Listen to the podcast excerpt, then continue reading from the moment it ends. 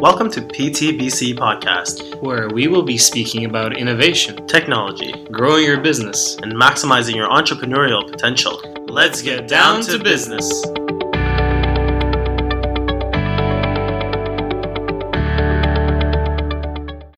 Hello, everyone. Welcome to another episode of the PTBC podcast. This is Justin here, and I'm joined by my colleague Slava. Hey, everyone. Today, we have a very special guest, Manni Wong. He is the founder of Ready Room Health and Performance, a boutique style clinic utilizing the niche and revolutionary Redcord suspension system with the Neurac, aka neuromuscular activation method. He has been using this method to treat orthopedic conditions, especially for back, neck, knee, and shoulder issues. When Manni isn't suspending clinics up with his Redcord system or purchasing more Redcord red colored products for his clinic, he's busy making exercise videos on Instagram to help people be ready for any and watching and playing tennis, golf, beach volleyball, hockey, and ultimate frisbee. We're extremely excited to talk to Manni today about starting a boutique style clinic with such a niche style of approach to care and to learn more about how he got started. If you want to check out the services Manni and his team provide, head over to www.readyroomhealth.com. All right, it's time to get down to business. So, how are you doing today, Manni? I'm doing very well. Thank you. Uh, how are you guys? We're doing really well. yeah, we're good. Yeah. So, yeah, I'm doing very well. I'm very happy to be on with you guys. I'm um, I actually a fan. I've pretty much listened to all your episodes, so um, I'm honored to be on. And I just also having listened to all your um, previous episodes, I just want to say that before we start, I compared to a lot of your other guests who have tremendous amounts of entrepreneurial experience. I definitely am still in my infancy when it comes to being an entrepreneur. So, and building up my clinic. So hopefully, my limited amount of experience can um, help uh, share some insight into how it is at the start of building a clinic and uh, add some values to your listeners. Thank you. Yeah, we're honored. We're so honored to have you on this podcast to learn about your journey and kind of how you got started. So the first question is, can you tell us a little bit more about your journey into physiotherapy and how you ended up to where you are today? Yeah, definitely. So um, I have a bit of an atypical route to physio. Um, uh, I can I can ask you like, you guys are all did you guys all do human kinetics or kinesiology degrees? Yeah, kinesiology. Uh, yeah. I, I did medical science, but it's kind of similar, I guess. Similar, yeah. Yeah. So I, I did a biochemistry degree.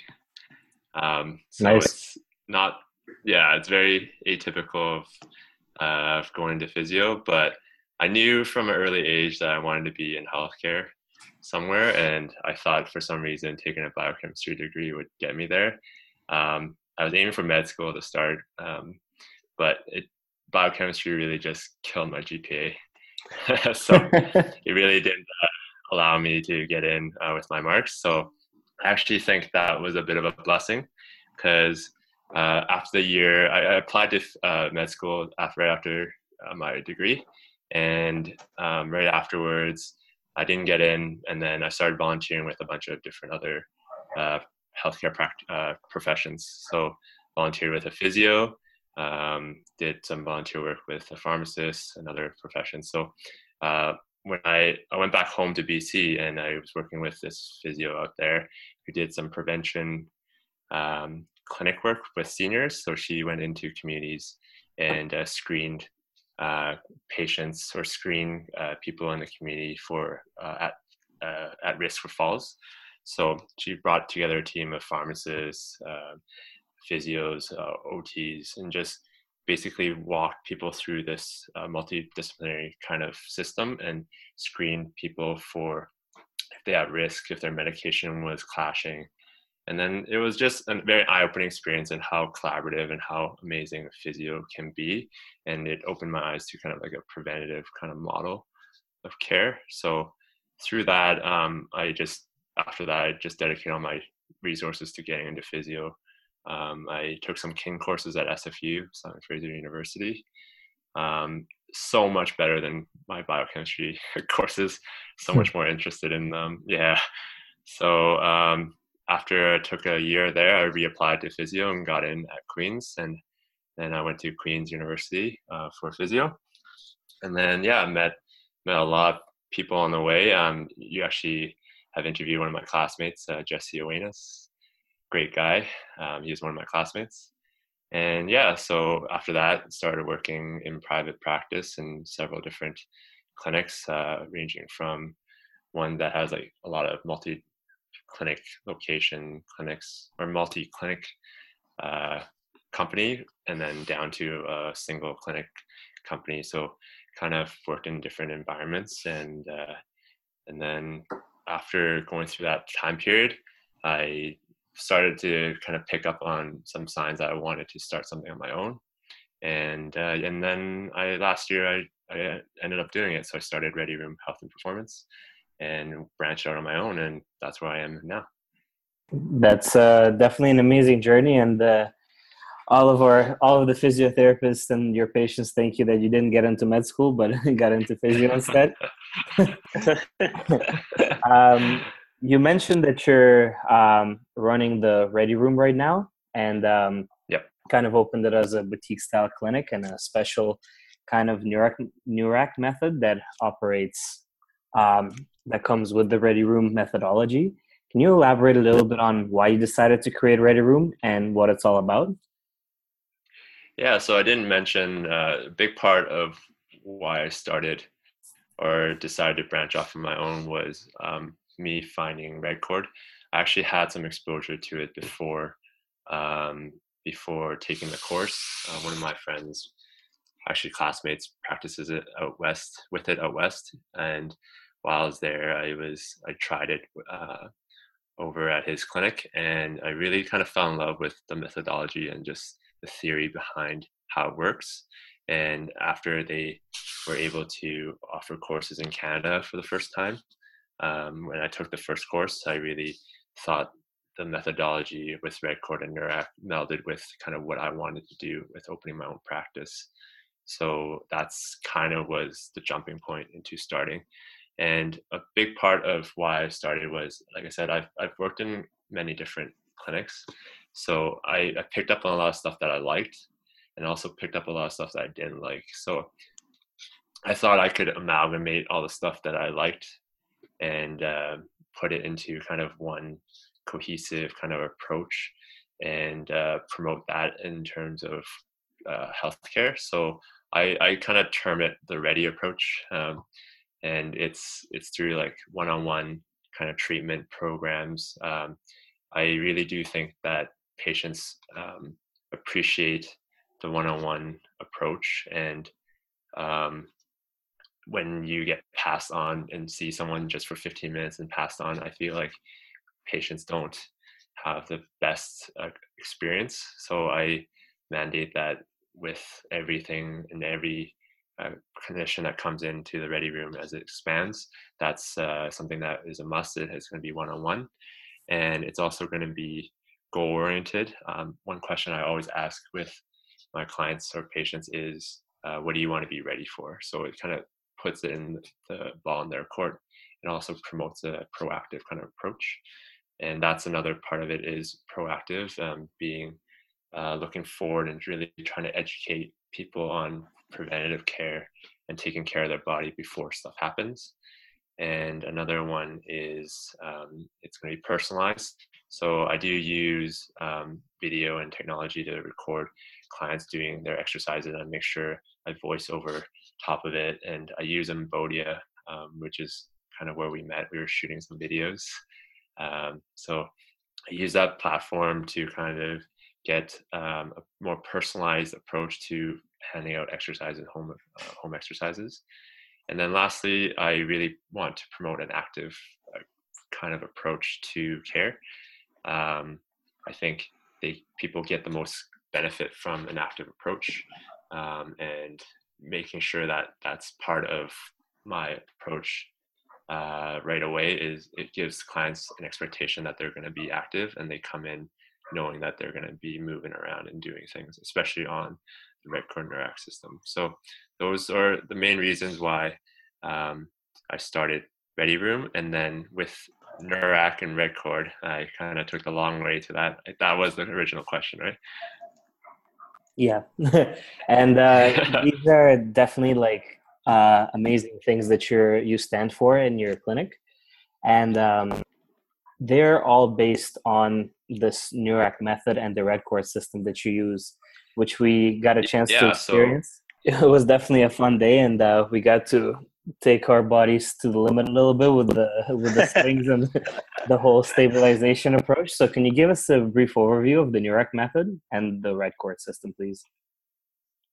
Yeah, for sure. Um, I love talking about it. Um, I really do think that it's a great approach. So um, let me talk to you about Redcord first. So Redcord is a Norwegian company.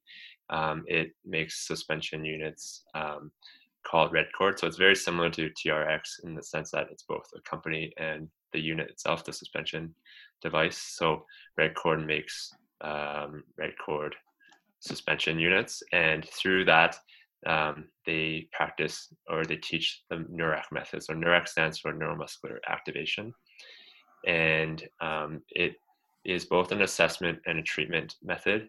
Um, that the tagline, and I think all our all your listeners are usually practitioners, right?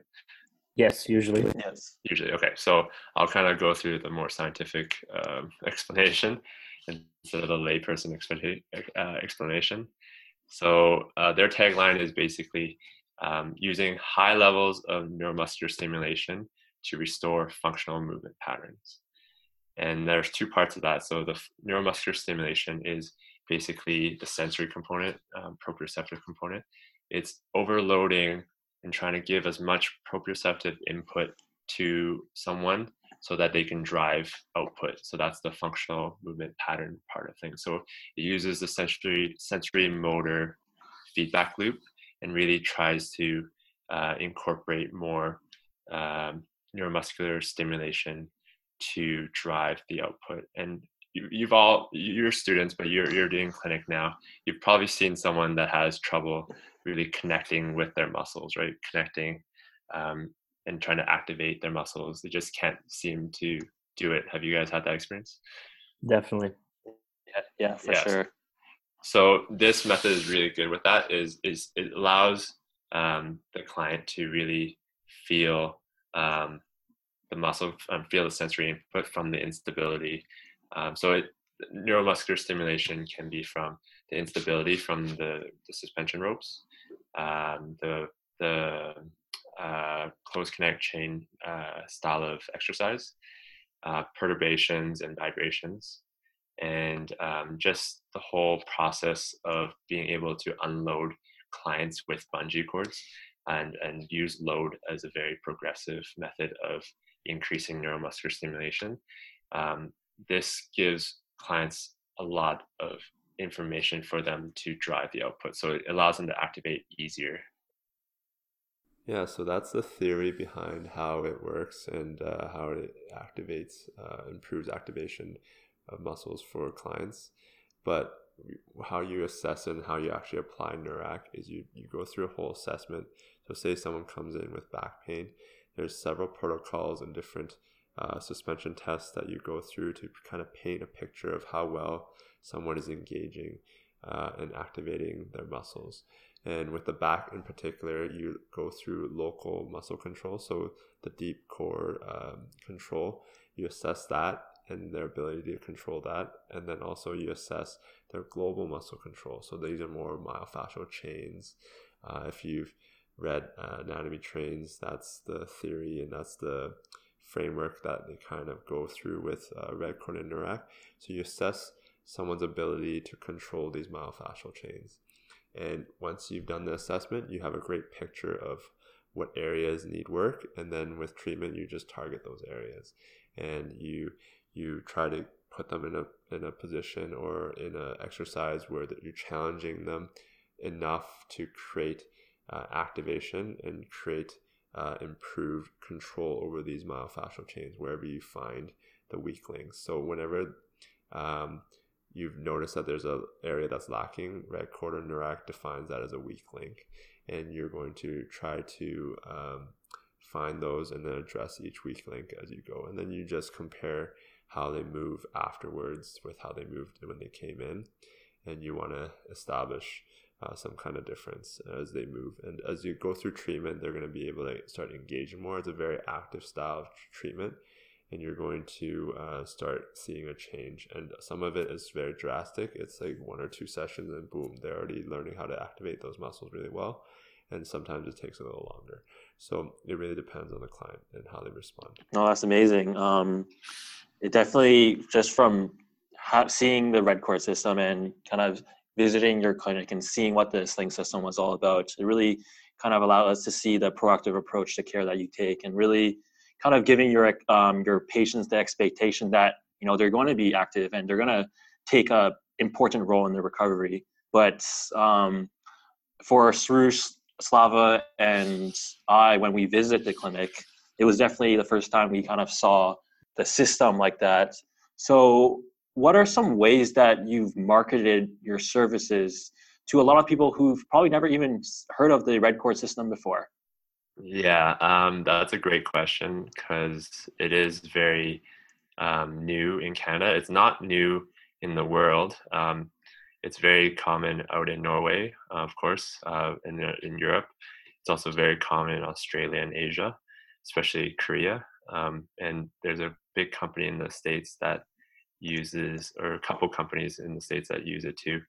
Um, but in Canada, it seems like it hasn't picked up as quickly. So how I promote it is uh, mainly two things. It boils down to two things: um, seeing it and experiencing it.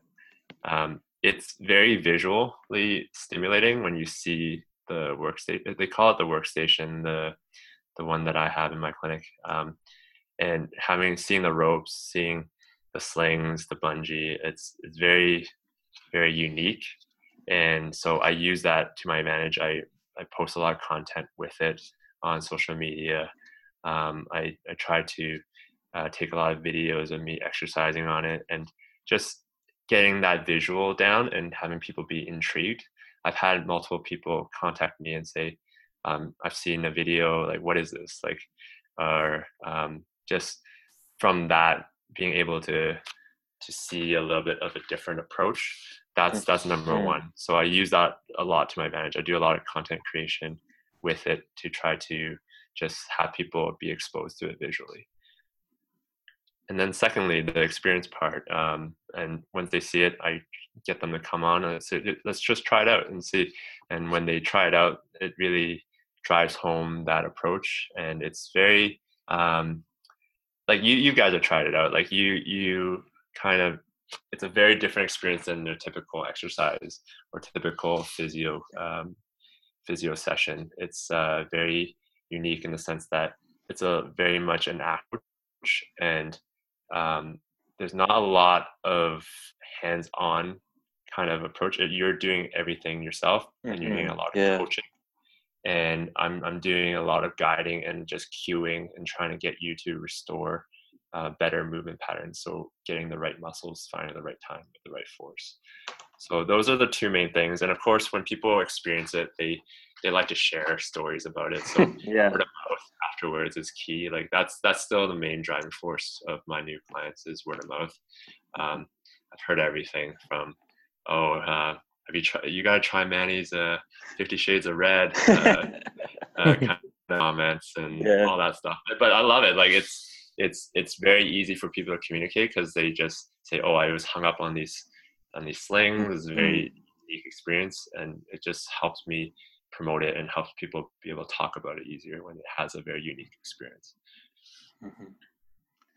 Manni, I'm interested to know that um, were any of your clients initially intimidated to trying out the Sling system when they first saw it, and um, what are some challenges that you know you initially faced when trying to get people to buy into the system? A hundred percent. That is number one thing that is the biggest barrier is they look at it and they think, "Oh my goodness, like what is this? Mm-hmm. What's going on here?" It looks very intense.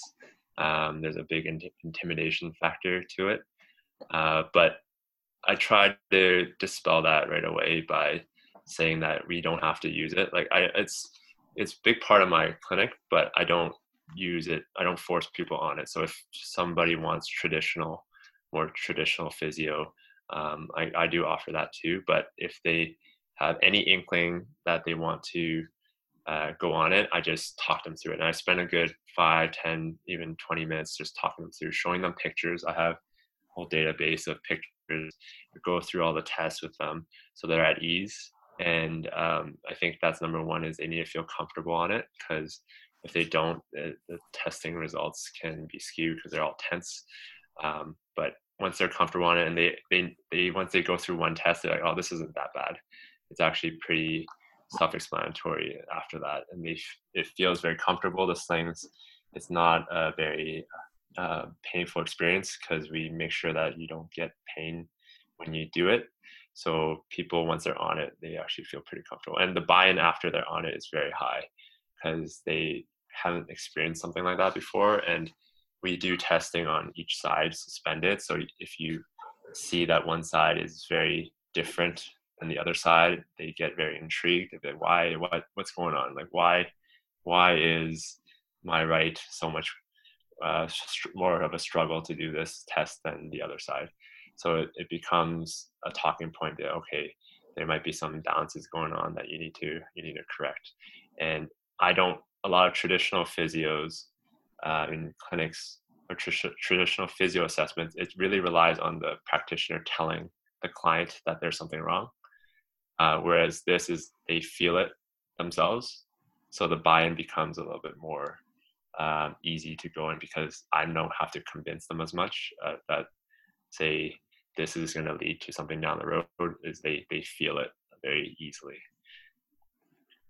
Definitely, and um, Manni, you mentioned that through this uh, system you've employed in your clinic, uh, you're able to give patients a unique experience, which is a fantastic way of putting it. Because since we experienced it ourselves, it was a unique experience, and uh, we we can tell a lot of people about it, and it's definitely easier to put it into words, as you've mentioned. And this is such a unique style that talking to a lot of uh, leading minds in the physiotherapy industry, the ones who are involved in business, um, we we find out that a lot of people think that physiotherapy is leading is heading in the direction of uh, niches, creating a niche market. So, uh, not a generic clinic as we see a lot of the time now, but let's say shoulder specialists or concussion specialists. And in your case, uh, you have you offer this style that puts you in a category of a boutique clinic. So, can you tell us about the benefits of opening up a boutique style of clinic?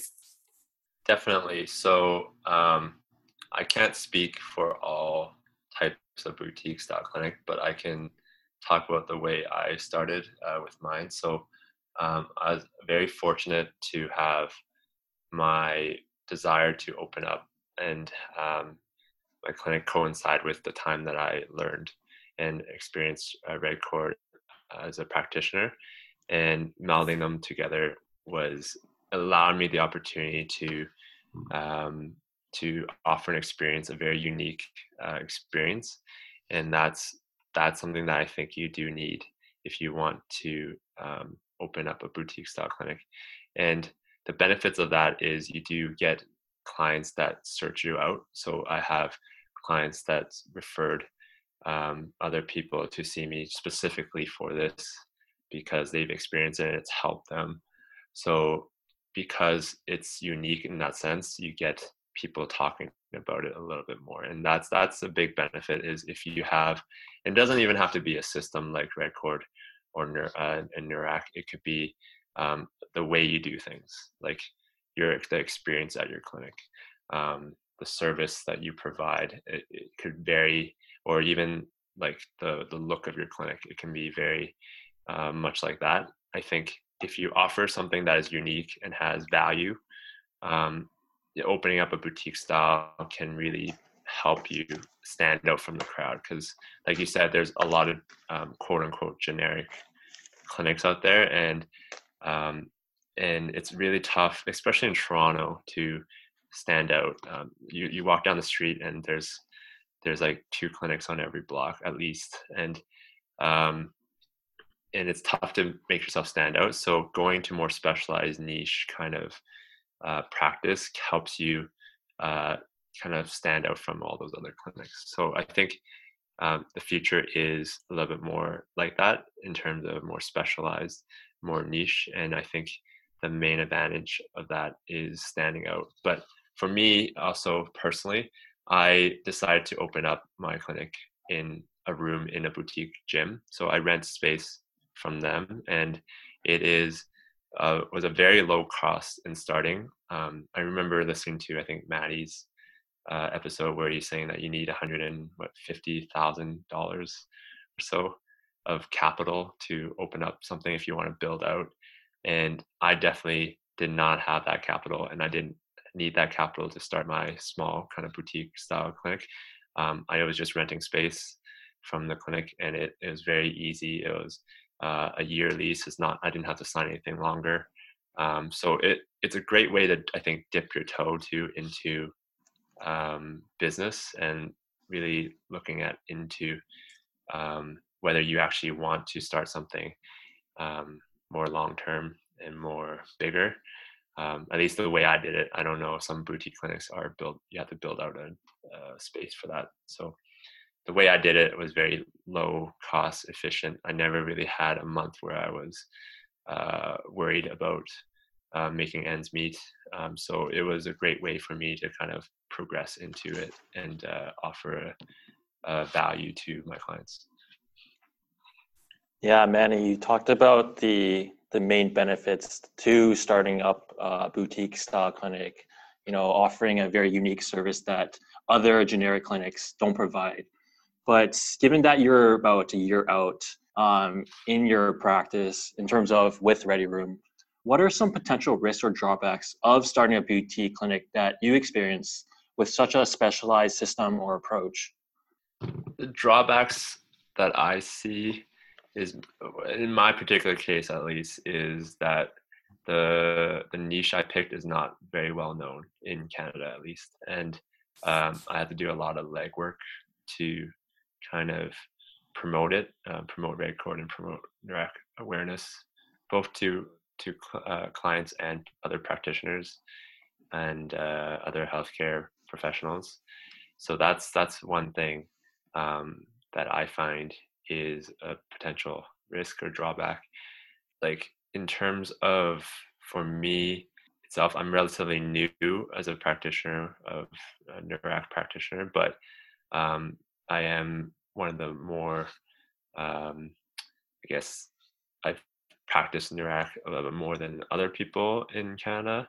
So there is some aspect in my case that I don't have too much mentorship um, coming out of it. So, uh, what Redcord does do very well as a company is allow people who've taken Neurac to go and retake courses for free, and um, and be able to go and re and ask questions and relearn some stuff. So I've actually taken Neurac the first level at least three times over, and each time I come in with some questions and learn something new, and um, and go from there. And there is other practitioners that have, especially one in BC. Um, her name's Candice. She's basically, I say, the godmother of Neurac in Canada. She actually went to uh, Norway to learn this, learn the method, and she's the one that kind of uh, started bringing it back to Canada. And everyone who does Neurac can kind of trace their lineage back to her somehow.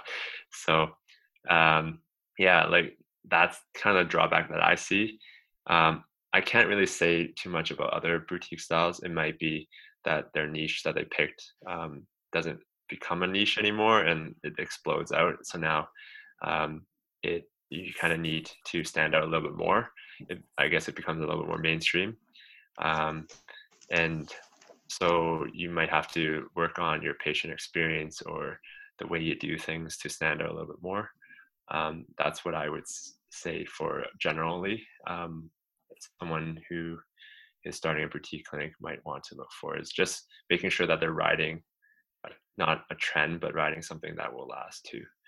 And um, and really setting out to be unique and you have a value proposition. Always create value and uh, create value for your clients Definitely. And Manni, you've done a great job of outlining the benefits as well as the risks or drawbacks of um, owning a Redcord clinic specifically.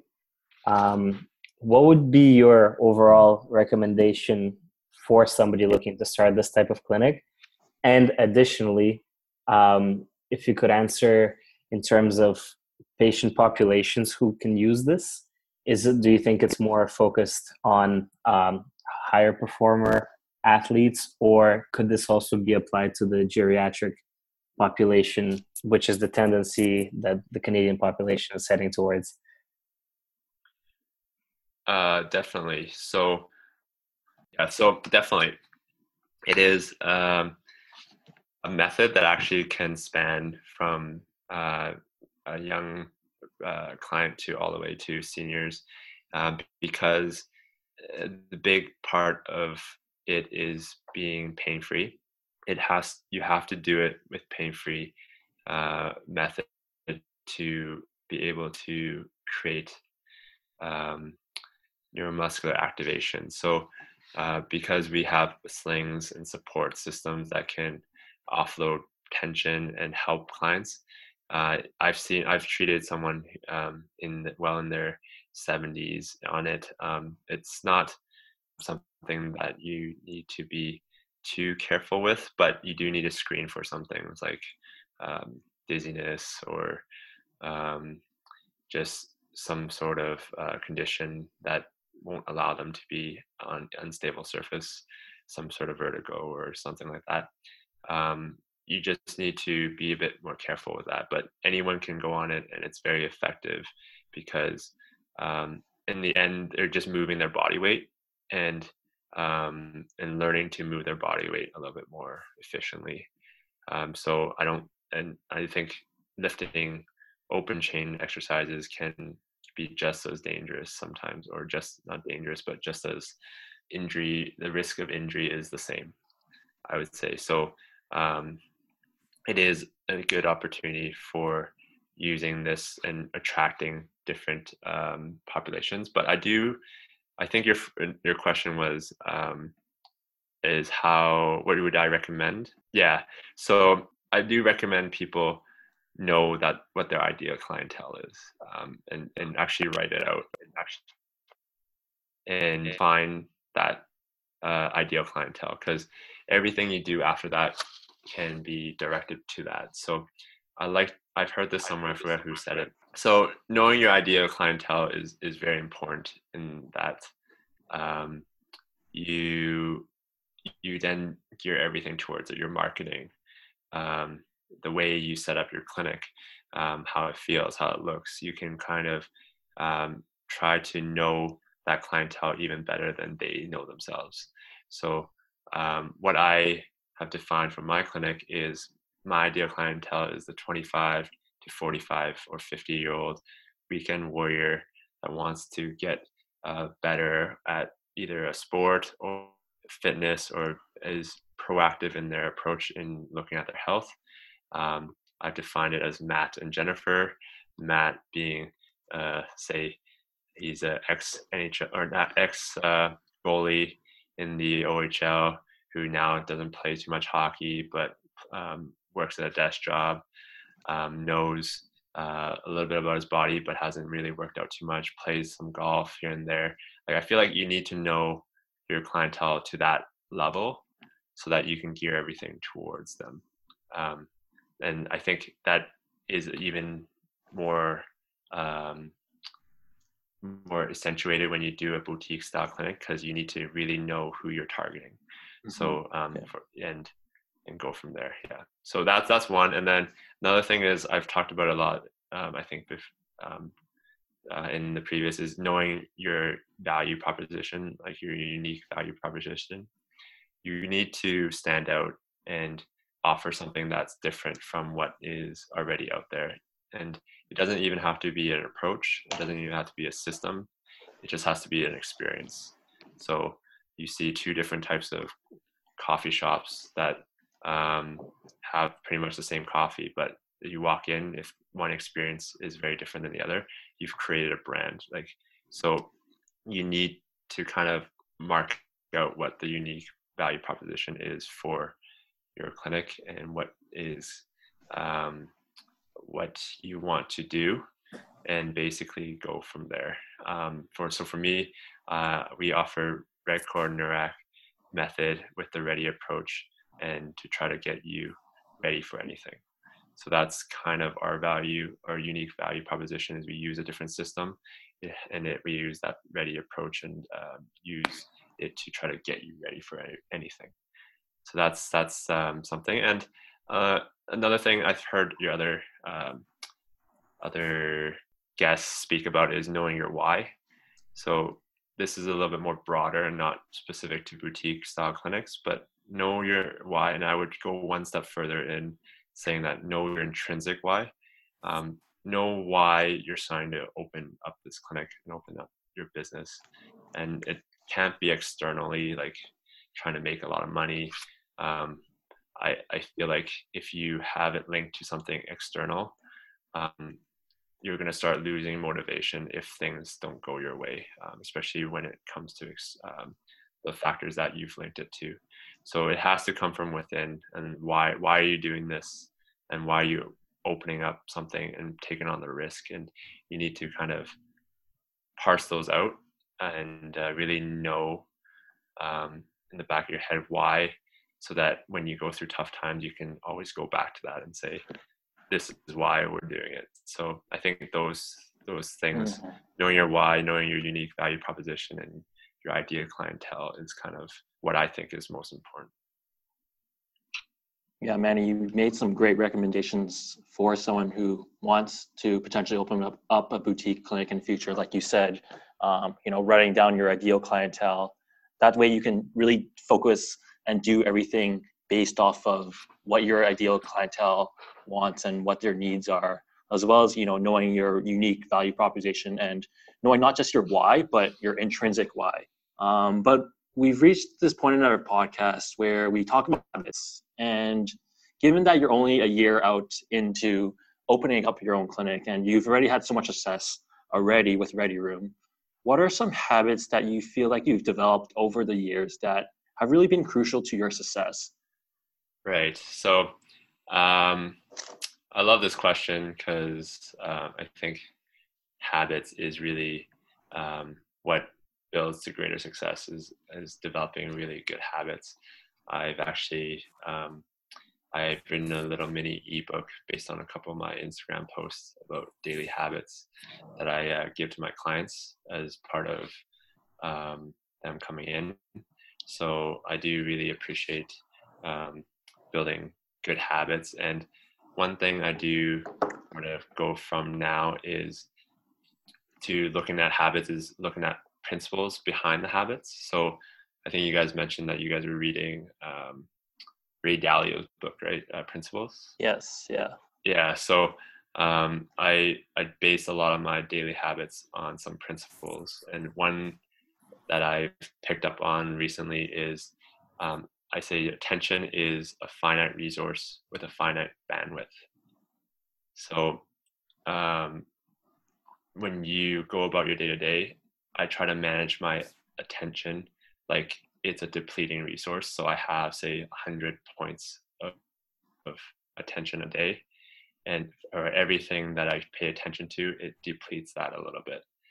And if I um, deplete it too much by, say, looking on on social media and paying attention to a, a bunch of other stuff, um, when it comes down to actually doing serious work, um, I won't have that much to draw from, that much attention to draw from. So I try to do things that help replenish that resource. So for me, um, big thing um, is staying hydrated.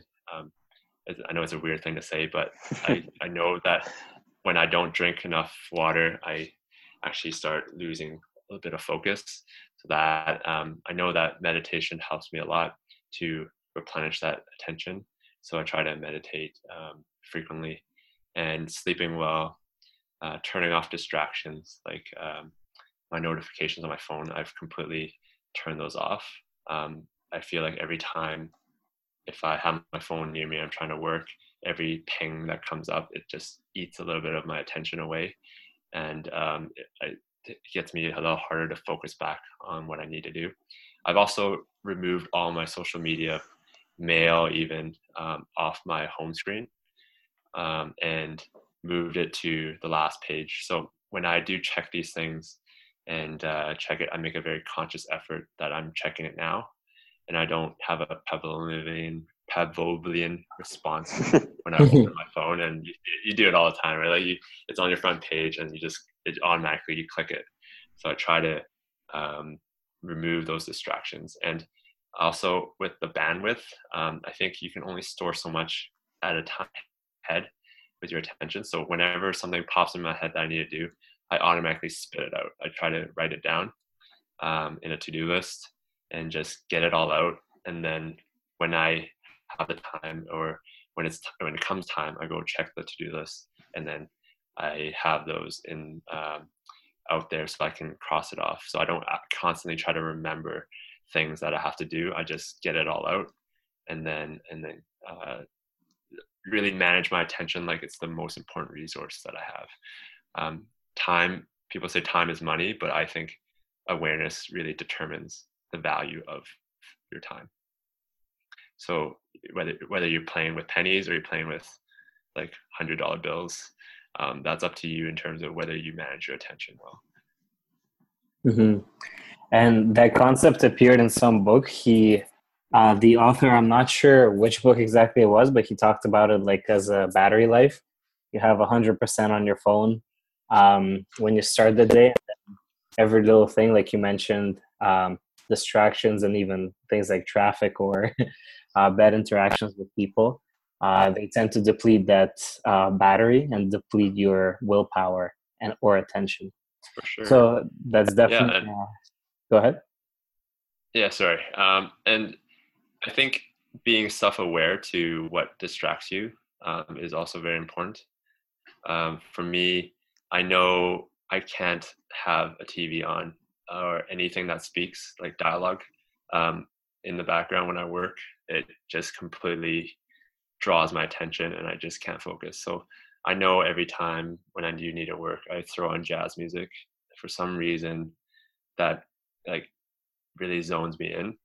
Um, so if you know that about yourself, um, use it to your advantage, I would say, and just try to set up an environment where your attention is completely focused on what you need to do. Um, and then you're going to get more out of your time because we only have, everyone has 24 hours in a day. It's what you do with your attention, I think, that really determines how much you get done.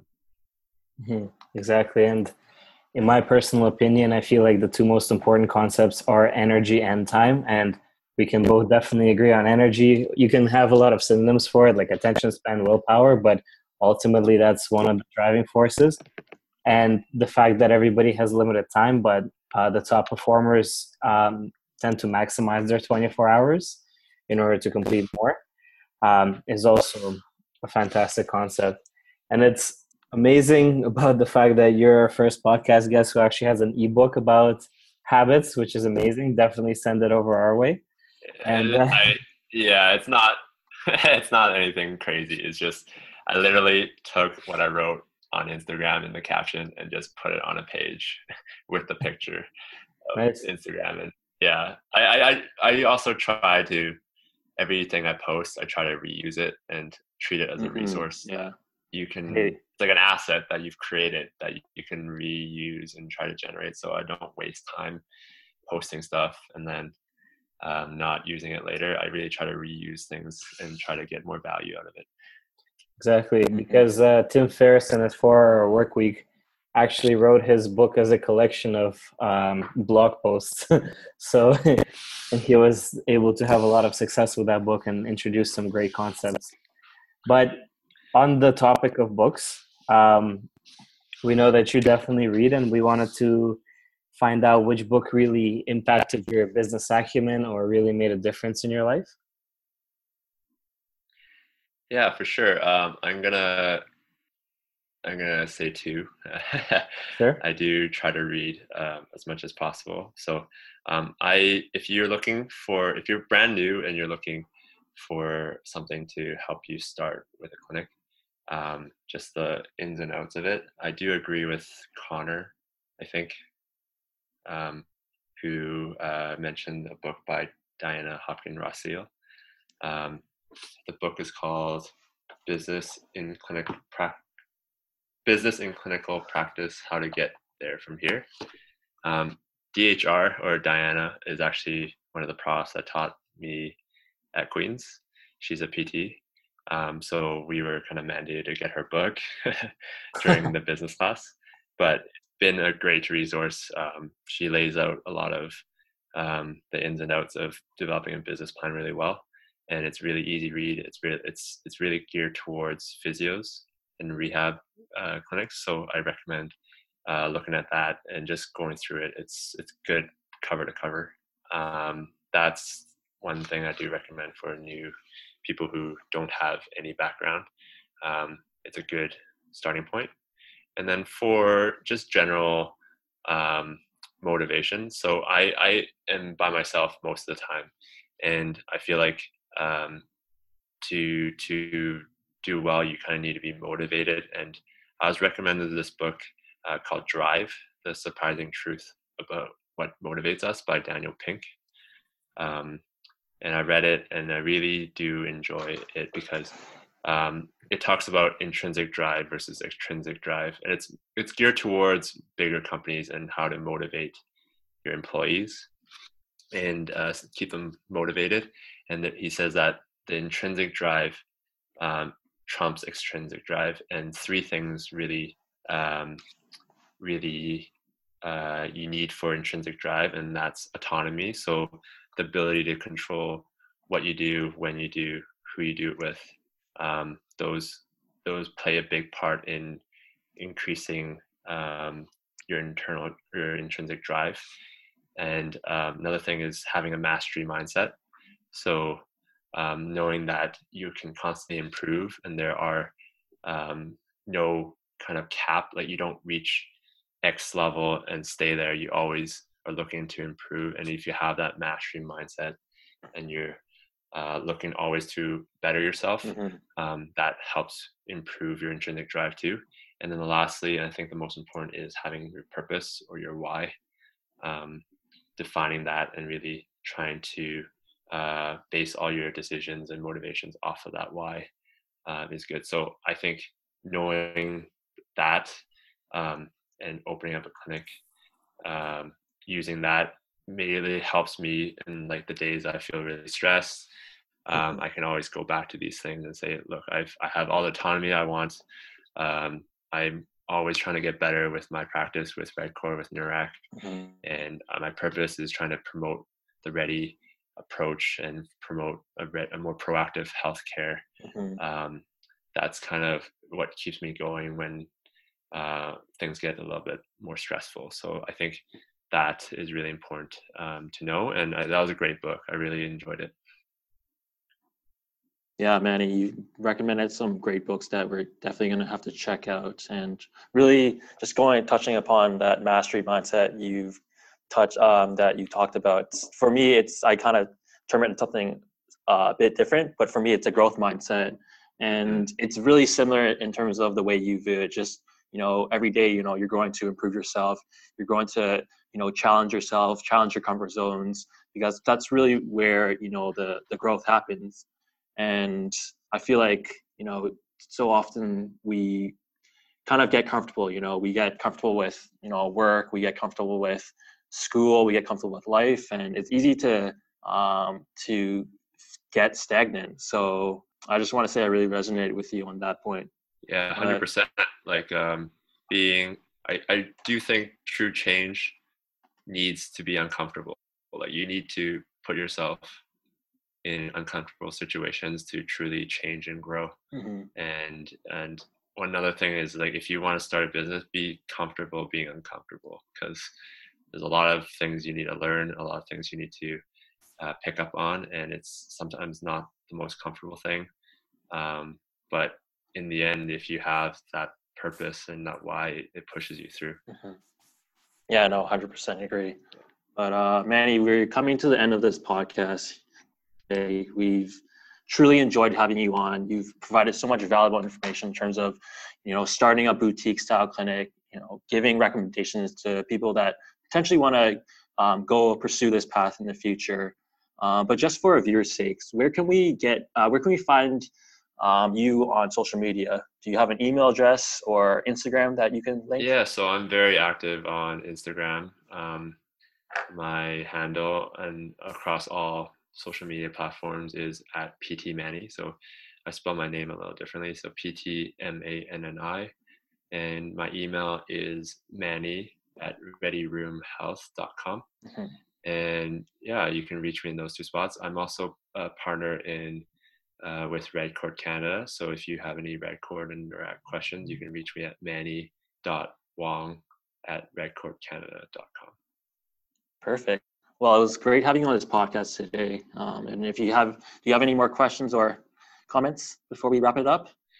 I I definitely would say if you if you have any inkling in starting, um, find out your unique value proposition, um, define your ideal clientele, and if you have those two and you and you have the drive, intrinsic drive, um, go for it. Like it's been, I've been the busiest um, and the most stressed out I've been for a long time, Mhm. uh, but I've been the happiest since opening. So um, it is very rewarding to have something you're building up and it's your own.